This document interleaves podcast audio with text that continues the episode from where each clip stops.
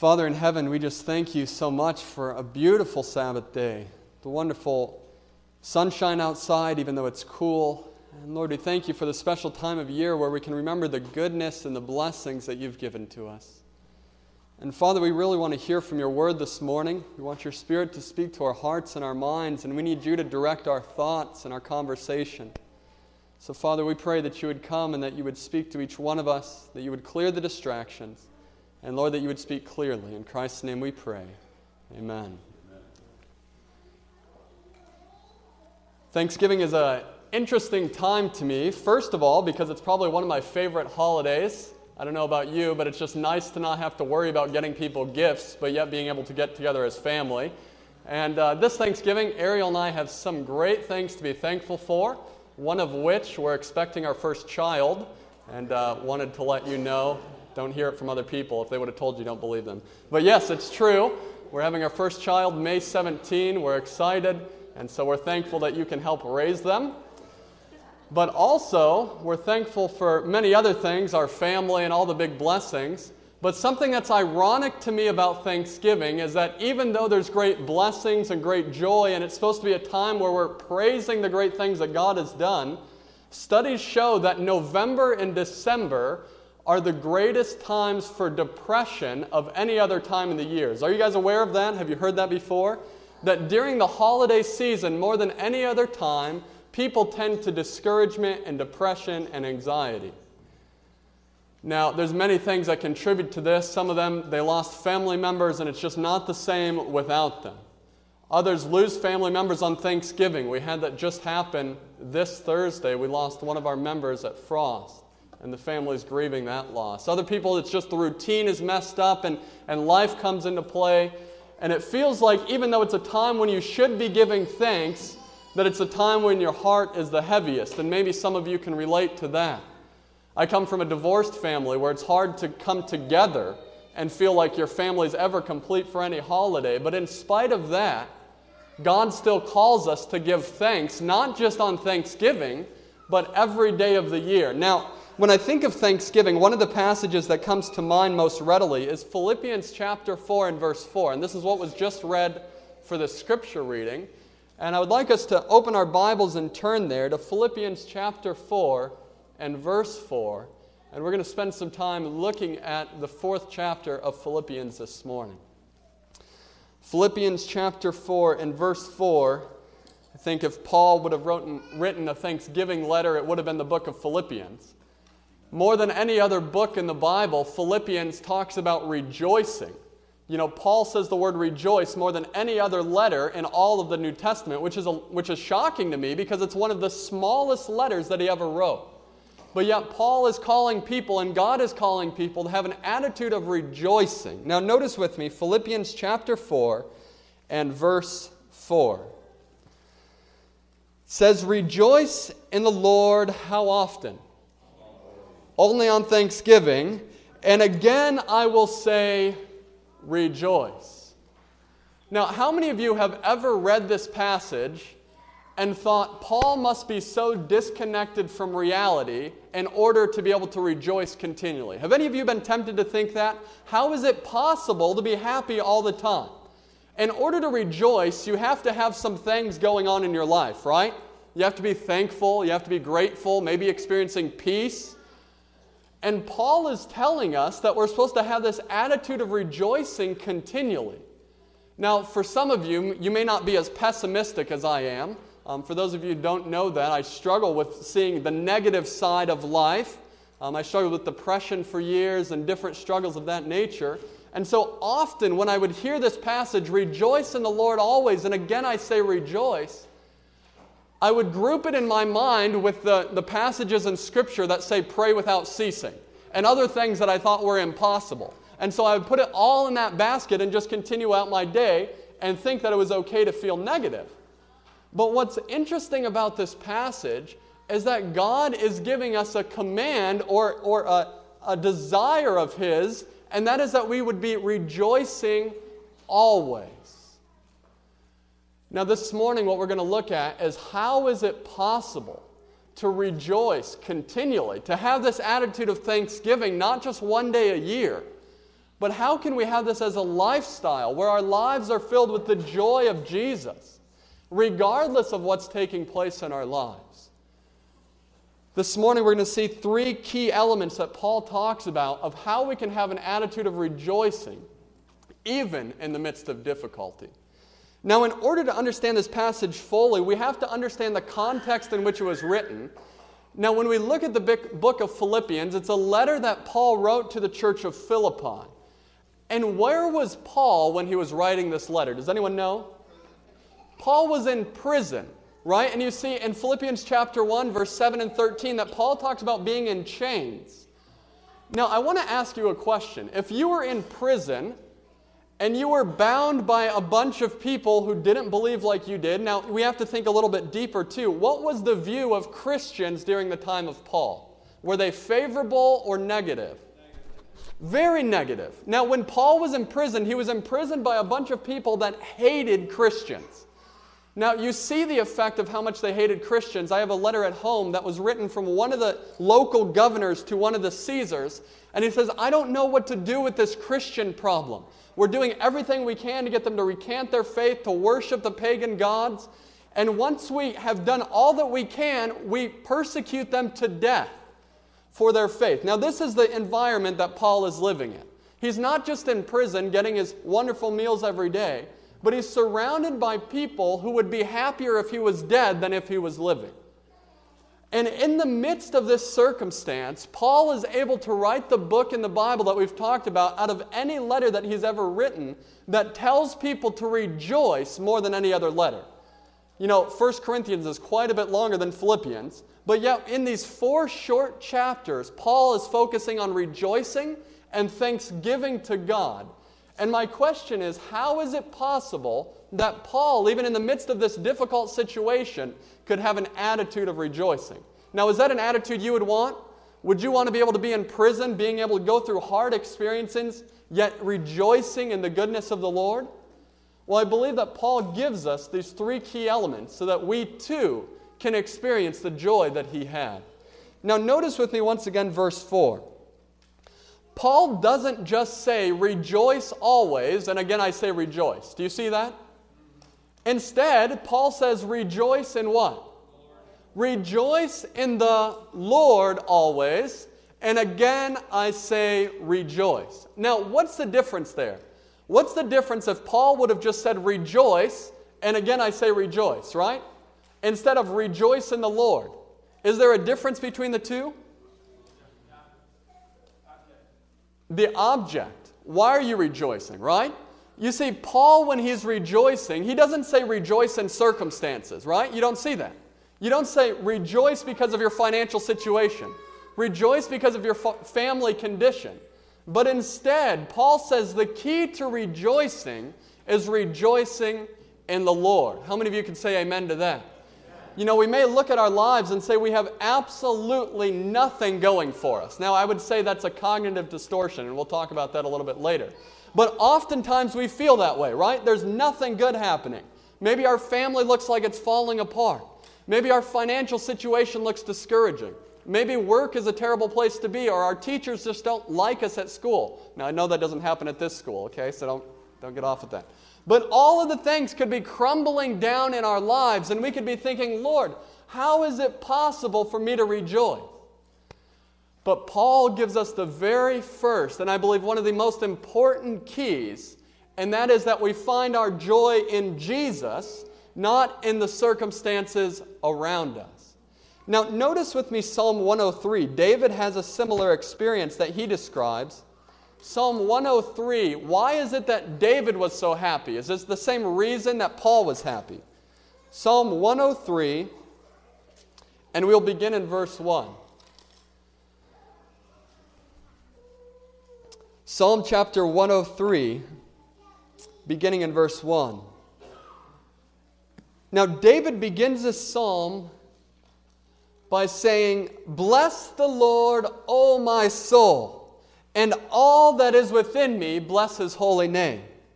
Bless the Lord, O my soul, and forget not all his benefits now, when I read this passage the first time, I'm not going to lie to you, I was actually quite discouraged, and I just stumbled upon Psalm 103.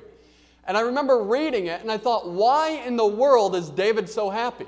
Why is he just praising the Lord with all of his soul? Notice what David continues on to say. He doesn't praise the Lord for any circumstantial reason, but he continues on in verse 3 Who forgives all your iniquities, who heals all your diseases, who redeems your life from destruction, who crowns you with loving kindness and tender mercies, who satisfies your mouth with good things so that your youth is renewed like the eagles. The Lord executeth righteousness and justice for all who are oppressed, and he has made his ways known to Moses and his acts to the children of Israel. The Lord is slow, to, uh, Lord is merciful and gracious, slow to anger, and abounding in mercy. He will not always strive with us, nor will he keep his anger forever. He has not dealt with us according to our sins, nor punished us according to our iniquities. For as high as the heavens are above the earth, so great is his mercy towards those who fear him. Do you notice the central theme of David's praise in this psalm? The reason why David can bless the Lord and praise the Lord with all of his soul is not because of his financial condition, not because of the condition of his family or his workplace or his environment or, or circumstances around him. But the reason why David can praise the Lord and the reason why Paul can praise the Lord is because of the goodness that there is in Jesus. You see, David understood what it meant to be forgiven. David praised God, and the first thing that he said is that he forgives all my iniquities. How many of you can praise the Lord for the same thing? You look back on your life, and like David, you have David and Bathsheba moments.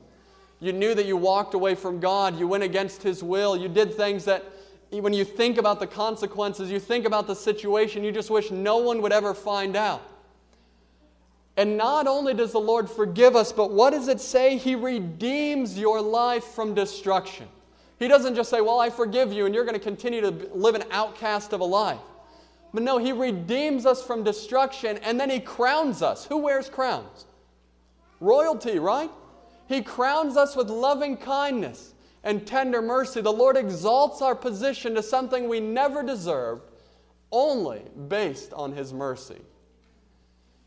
He also says, who, who heals all thy diseases. Now, some people may wonder, well, I haven't seen God heal every disease that I've prayed to be healed from. But yet, we have the promise in the great hereafter that the Lord will permanently heal all of these diseases. He may choose to do it here, but if I could have one of the two, I'd want it for eternity. And God promises that He will heal these diseases, that He'll redeem our lives from destruction. And when David and when Paul is sitting in his prison cell, the reason why he can say, Rejoice in the Lord always, and again I say rejoice, is because he remembers the forgiveness and the mercy and the grace and the power of Jesus in his life. One of the most shocking times in my life was going to Africa for the first time. It was in 2005, and I remember I was visiting the country of Malawi, which some have said is the third poorest country in the continent. And I remember coming there and getting off the airplane, and if someone would have offered me a plane ticket back to America, I would have taken it immediately. And I'm not just saying that jokingly. I remember coming off the plane and even in the airport seeing the filth that was all around and just the decay of life. Remember walking out in the street to the car, and there's a meat market there, and you can just smell the rotting food, and you can see the flies hovering around, and you see the people malnourished. And we climbed, I climbed into the back seat of an old Toyota that had no shocks. Now, if you think Michigan roads are bad, you should drive in Africa a little bit. And when you come back, you'll be very grateful for our highways. And as we were going, you know, I'm just feeling every bump and it's compressing my spine. I'm thinking, man, what is wrong with this country? Like, can't they just pave something? At least put some gravel in that hole or something. But nothing. I mean, terrible road conditions. And as we finally get to the homes, I realize it's not just the roads and the smells, but it's, it's the condition that the people permanently live in. As we were driving, I remember seeing this bridge, and on the, under the bridge was this river. And on one side of the river, people were bathing and, and washing their clothing and things of that nature. And on the other side of the river, the animals are in there and the people are in there using the restroom. Now, this is just their normal condition. They're also getting water from that same river to take back for drinking water. And they're going through all of this chaos. And I looked and saw the little boys go to the garbage heaps.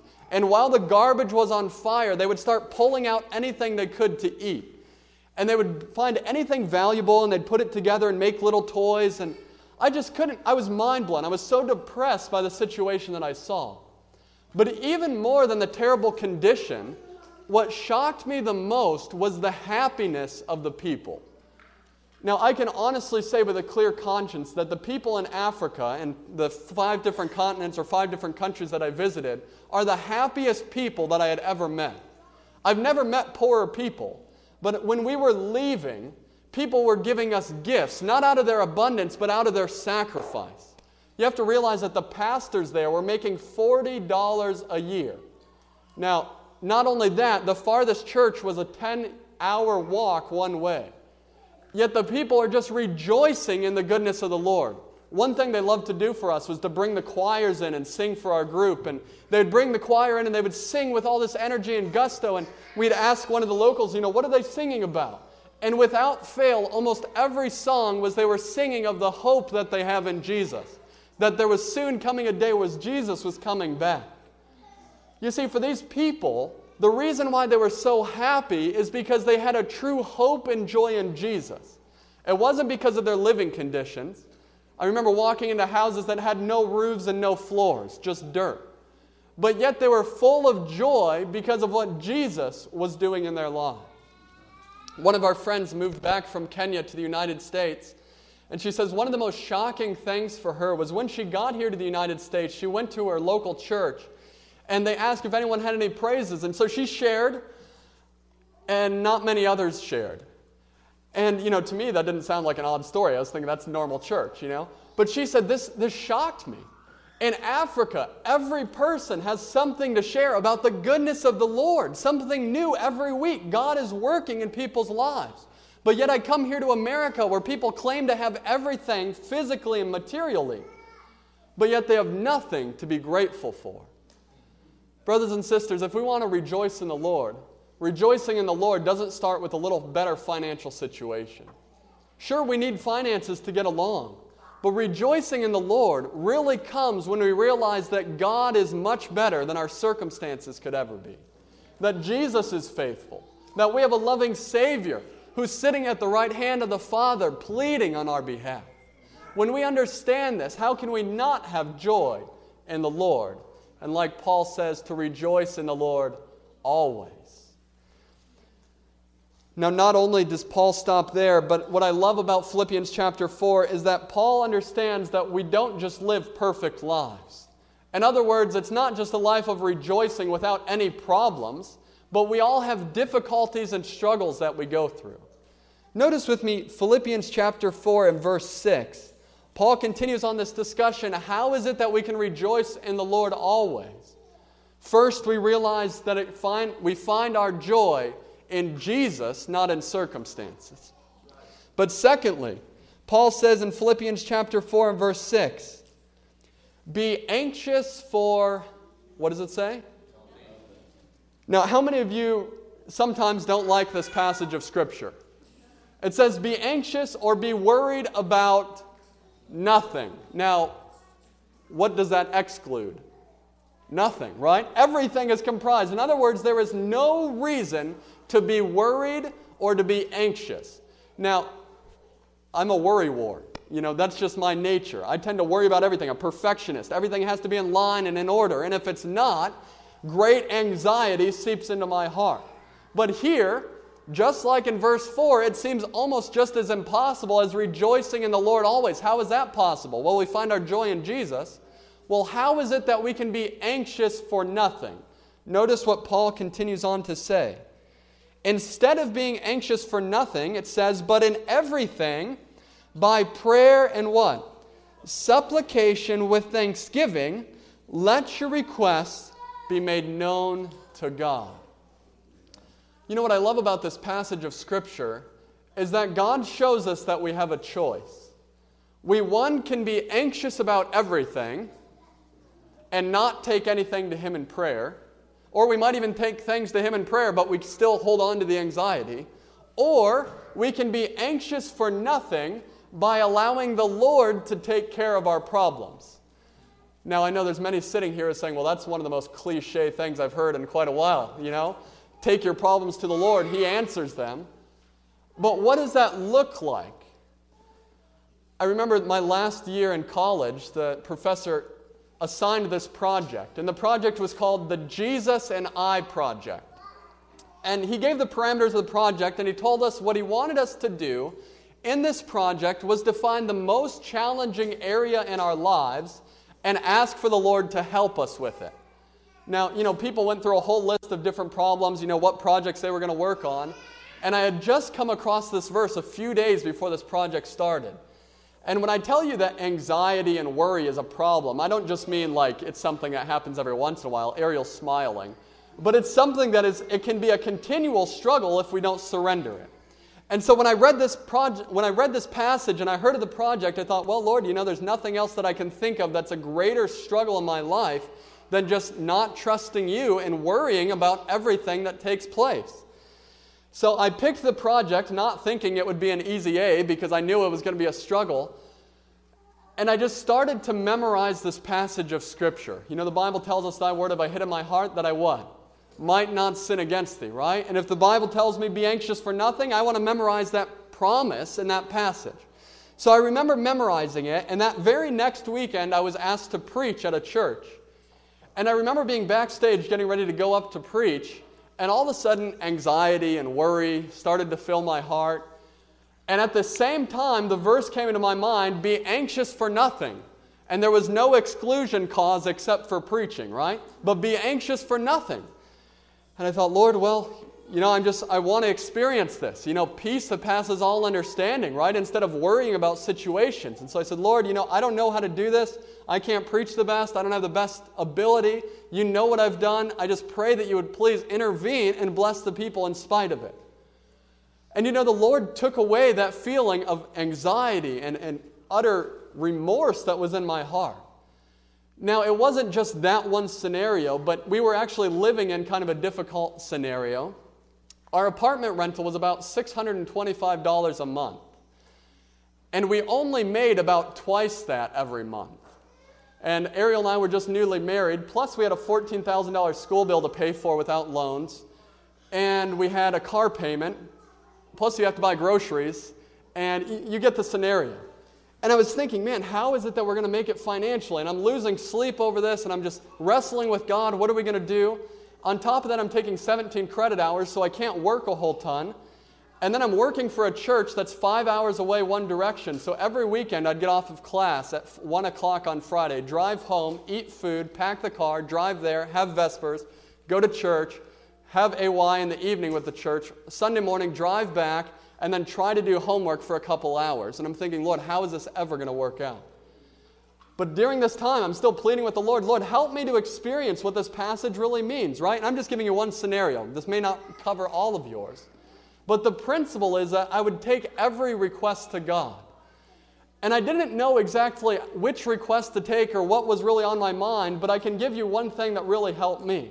Whenever I would start to pray, there was things that would distract my mind like the financial situation of our family or things that would distract my mind like my grades in school and so what do you think the things that i should be praying about were? Those things right? And so instead of just praying the formal prayers of lord thank you for this day and all those things i would start to pray lord please just intervene in this financial thing. Just work it out. And by the grace of god we were able to leave there without any debt and money and savings. I don't know how the lord can do it. We were able to leave there seeing better grades than we'd ever seen before. The church was blessed, and all, all different things were happening. And what I saw at the end of the day was that my problems were not fixed because of my ability, but my problems were fixed because I was able to allow God to fix them. You see, when we aren't able to let go of our problems and our anxieties, the reality is, is that there's a trust issue going on. In other words, we think we're the only ones who can solve our problems. And so we mull them over and over and over again, and we're trying to strategize to see how we can fix them. But God tells us that if we would just come to Him in our utter need and say, Lord, I can't figure it out, I don't know how to do it. You know, this is stressing me out. You tell me to rejoice always, but I'm totally concerned about this. Or the person who just died in my family, it's overwhelming grief. Lord, how is it that I can ever have peace? Do you believe that the God who created the universe out of nothing can take care of the problems in your lives?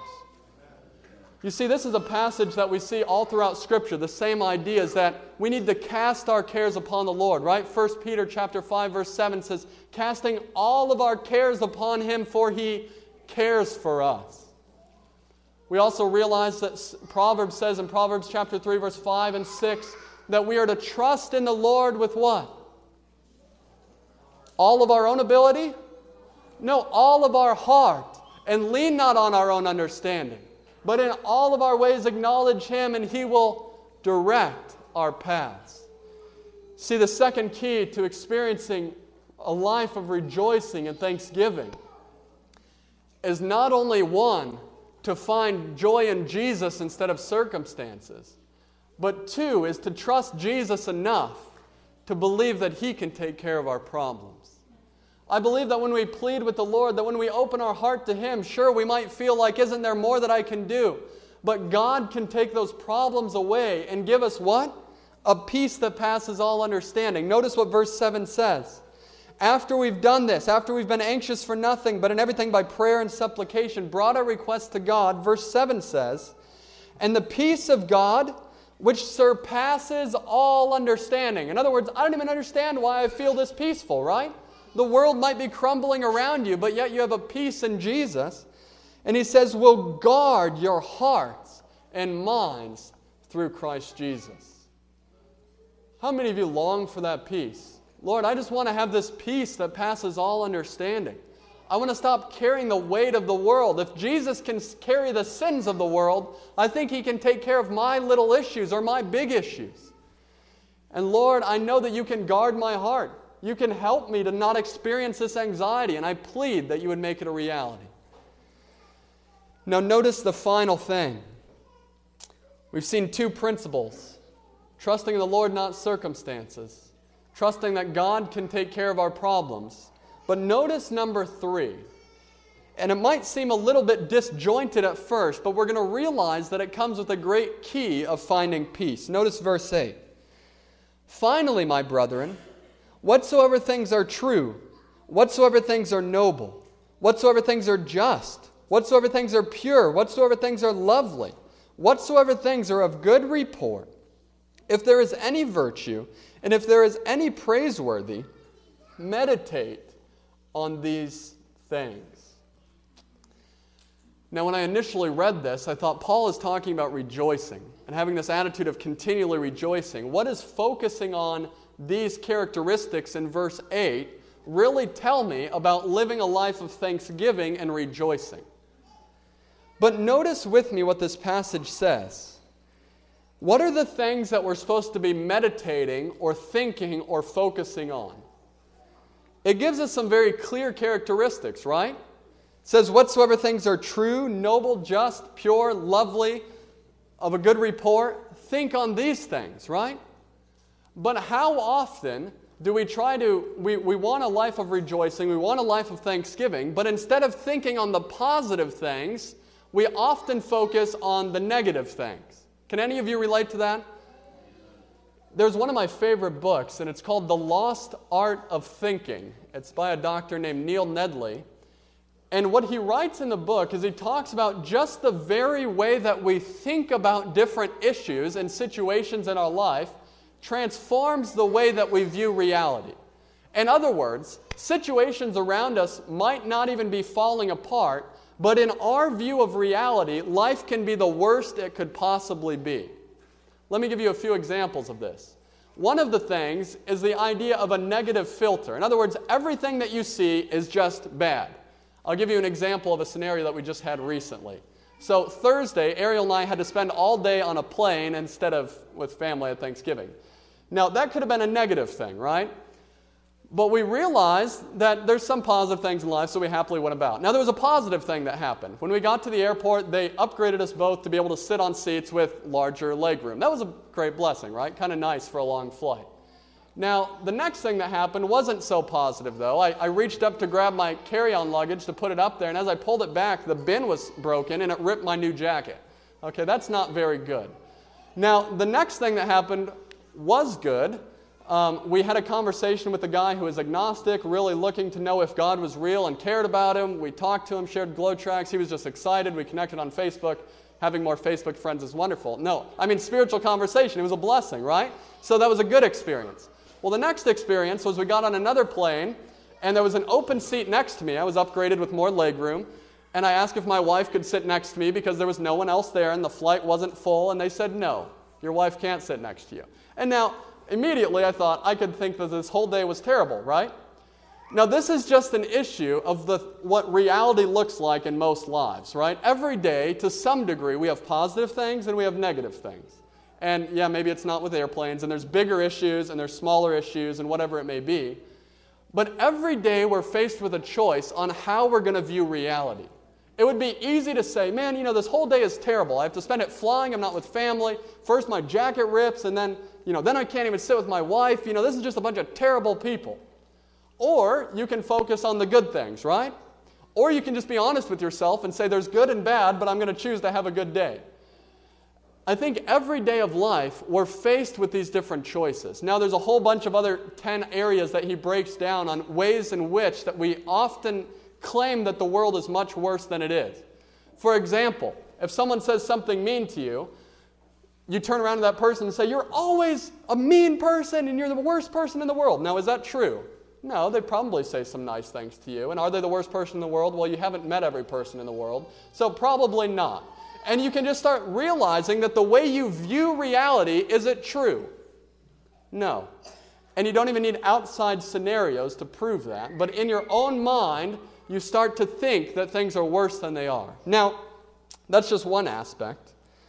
But focusing and meditating on what's good and what is pure and noble and lovely scientifically does make a large difference in our lives. I was actually kind of shocked to find this research.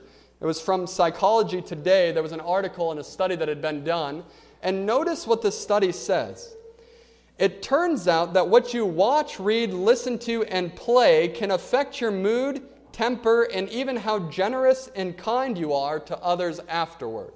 Now, this isn't my words, I'm reading from their, their site. In other words, what you watch, what you spend time with, what you meditate on affects your mood and also your behavior. Now, the study continues. They, they surveyed a group of people who are watching negative content and reading negative content and playing negative video games. And notice what they say. People who watched as little as 15 minutes of negative TV news, okay, we're not talking about a terrible movie, this is just bad news, have shown increases in depressed mood, anxiety, and a tendency to be more catastrophic about their own personal worries. Have any of you ever seen that happen? You go in, you're, you're feeling all right, then you watch the evening news, and you go to bed feeling even worse than you did when you started. Studies show that just after 15 minutes of that, your anxiety and your depression increases and your generosity decreases. Now, how many of you think we should be spending lots of time focusing on those things? I, I would say not. Now, notice what they continue on to say. Watching violent sequences in movies and TV can lead to increase in blood pressure, heart rate, and skin response, and to short-term increases in aggressive outbursts in adults. In other words, what you watch is what you become.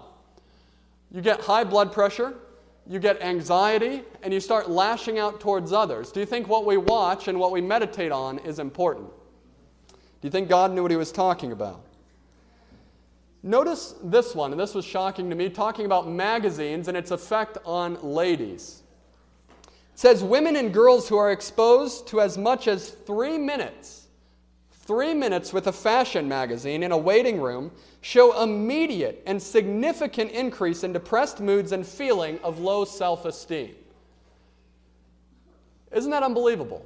Now you say, why in the world would that happen? Well, let me ask you a question. Do, do, those magazines fit into the mold of the characteristics that Philippians chapter 4, verse 8 has laid out for us?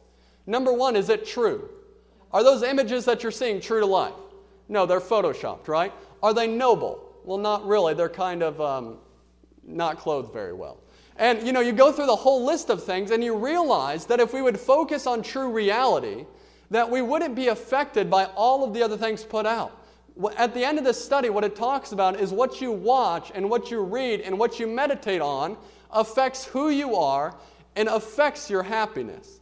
Now, do you think Paul knew what he was talking about when he says, if you want to rejoice in the Lord always, first of all, you need to rejoice in the Lord, not in circumstances. Then you need to trust in the Lord that he can take care of your problems. And number three, you need to meditate on that which is good. Now, how many of us wonder why we walk around life with increased anxiety and depression and all the other cares of this world, and yet we're watching things that would only increase this depression and our anxiety, and, and we don't seem to want to discontinue that? The study, some different studies go, went on to say that the reason why people wanted to watch those things is because it felt true to life to them. In other words, they wanted to watch a bad movie about all these aggressive things that were happening because that's what they were feeling inside. And if they could watch it, then they felt connected with that movie. Does that make sense? But instead of feeding that passion, what if we were to spend time meditating truly on what the Bible says? The things that are true, the things that are noble, the things that are lovely, pure, of good report. What would happen in our lives? Do you think that we would be more sunshiny Christians? Do you think that the Lord can help us to be happier people who experience the peace and joy as there is in Jesus? I believe God wants us to be a people who are happier than any others. John chapter 10, verse 10 tells us that this is life eternal, that they might know thee, the only true God, and Jesus Christ whom thou hast sent. That's John 17, 3. John 10, 10 says, that I have come that they might have life and that they might have it more abundantly as we think about Thanksgiving, God not only wants it to be one day in the year, but God wants us to be a people who live a life of thanksgiving. That we're constantly giving thanks to God, we're constantly rejoicing. God doesn't want us to be depressed and discouraged, but Jesus wants us to understand the peace that there is in Him. How many of you this morning say, Lord, I want to have this experience? I realize that it might take some modification and even the way I'm living. Maybe I won't be watching that stuff that's filling my mind with this junk. I'll spend more time with the Bible, understanding the goodness of Jesus. Maybe I need to start trusting Jesus more, and the best way to do that is to get to know Him. Amen? I want to pray my prayers in a more real way. I want to have an open heart communion with God to tell Him this is what's actually on my heart. And Lord, I want to be more concerned and focused on your goodness instead of my circumstances. Is that your desire this morning? Lord, help me to have that experience. You know, one thing I'd like to challenge you with for those of you who are experiencing great anxiety or maybe just want a little more happiness, take some time to memorize Philippians chapter 4. Maybe just verse 4 through 8, really powerful passage. Maybe just verse 6 and 7, where it talks about giving our cares to God. It was such a transforming time in my life. During that same time, I memorized Psalm chapter 103. You know, maybe spending some time putting those passages into our mind, reading it every morning. How many of you want to say, I want to fill my mind with those things? I want to fill my mind with good things that remind me of the goodness of the Lord. This morning, if that's your desire, why don't we stand together as we sing our closing song? This media was brought to you by Audioverse, a website dedicated to spreading God's Word through free sermon audio and much more.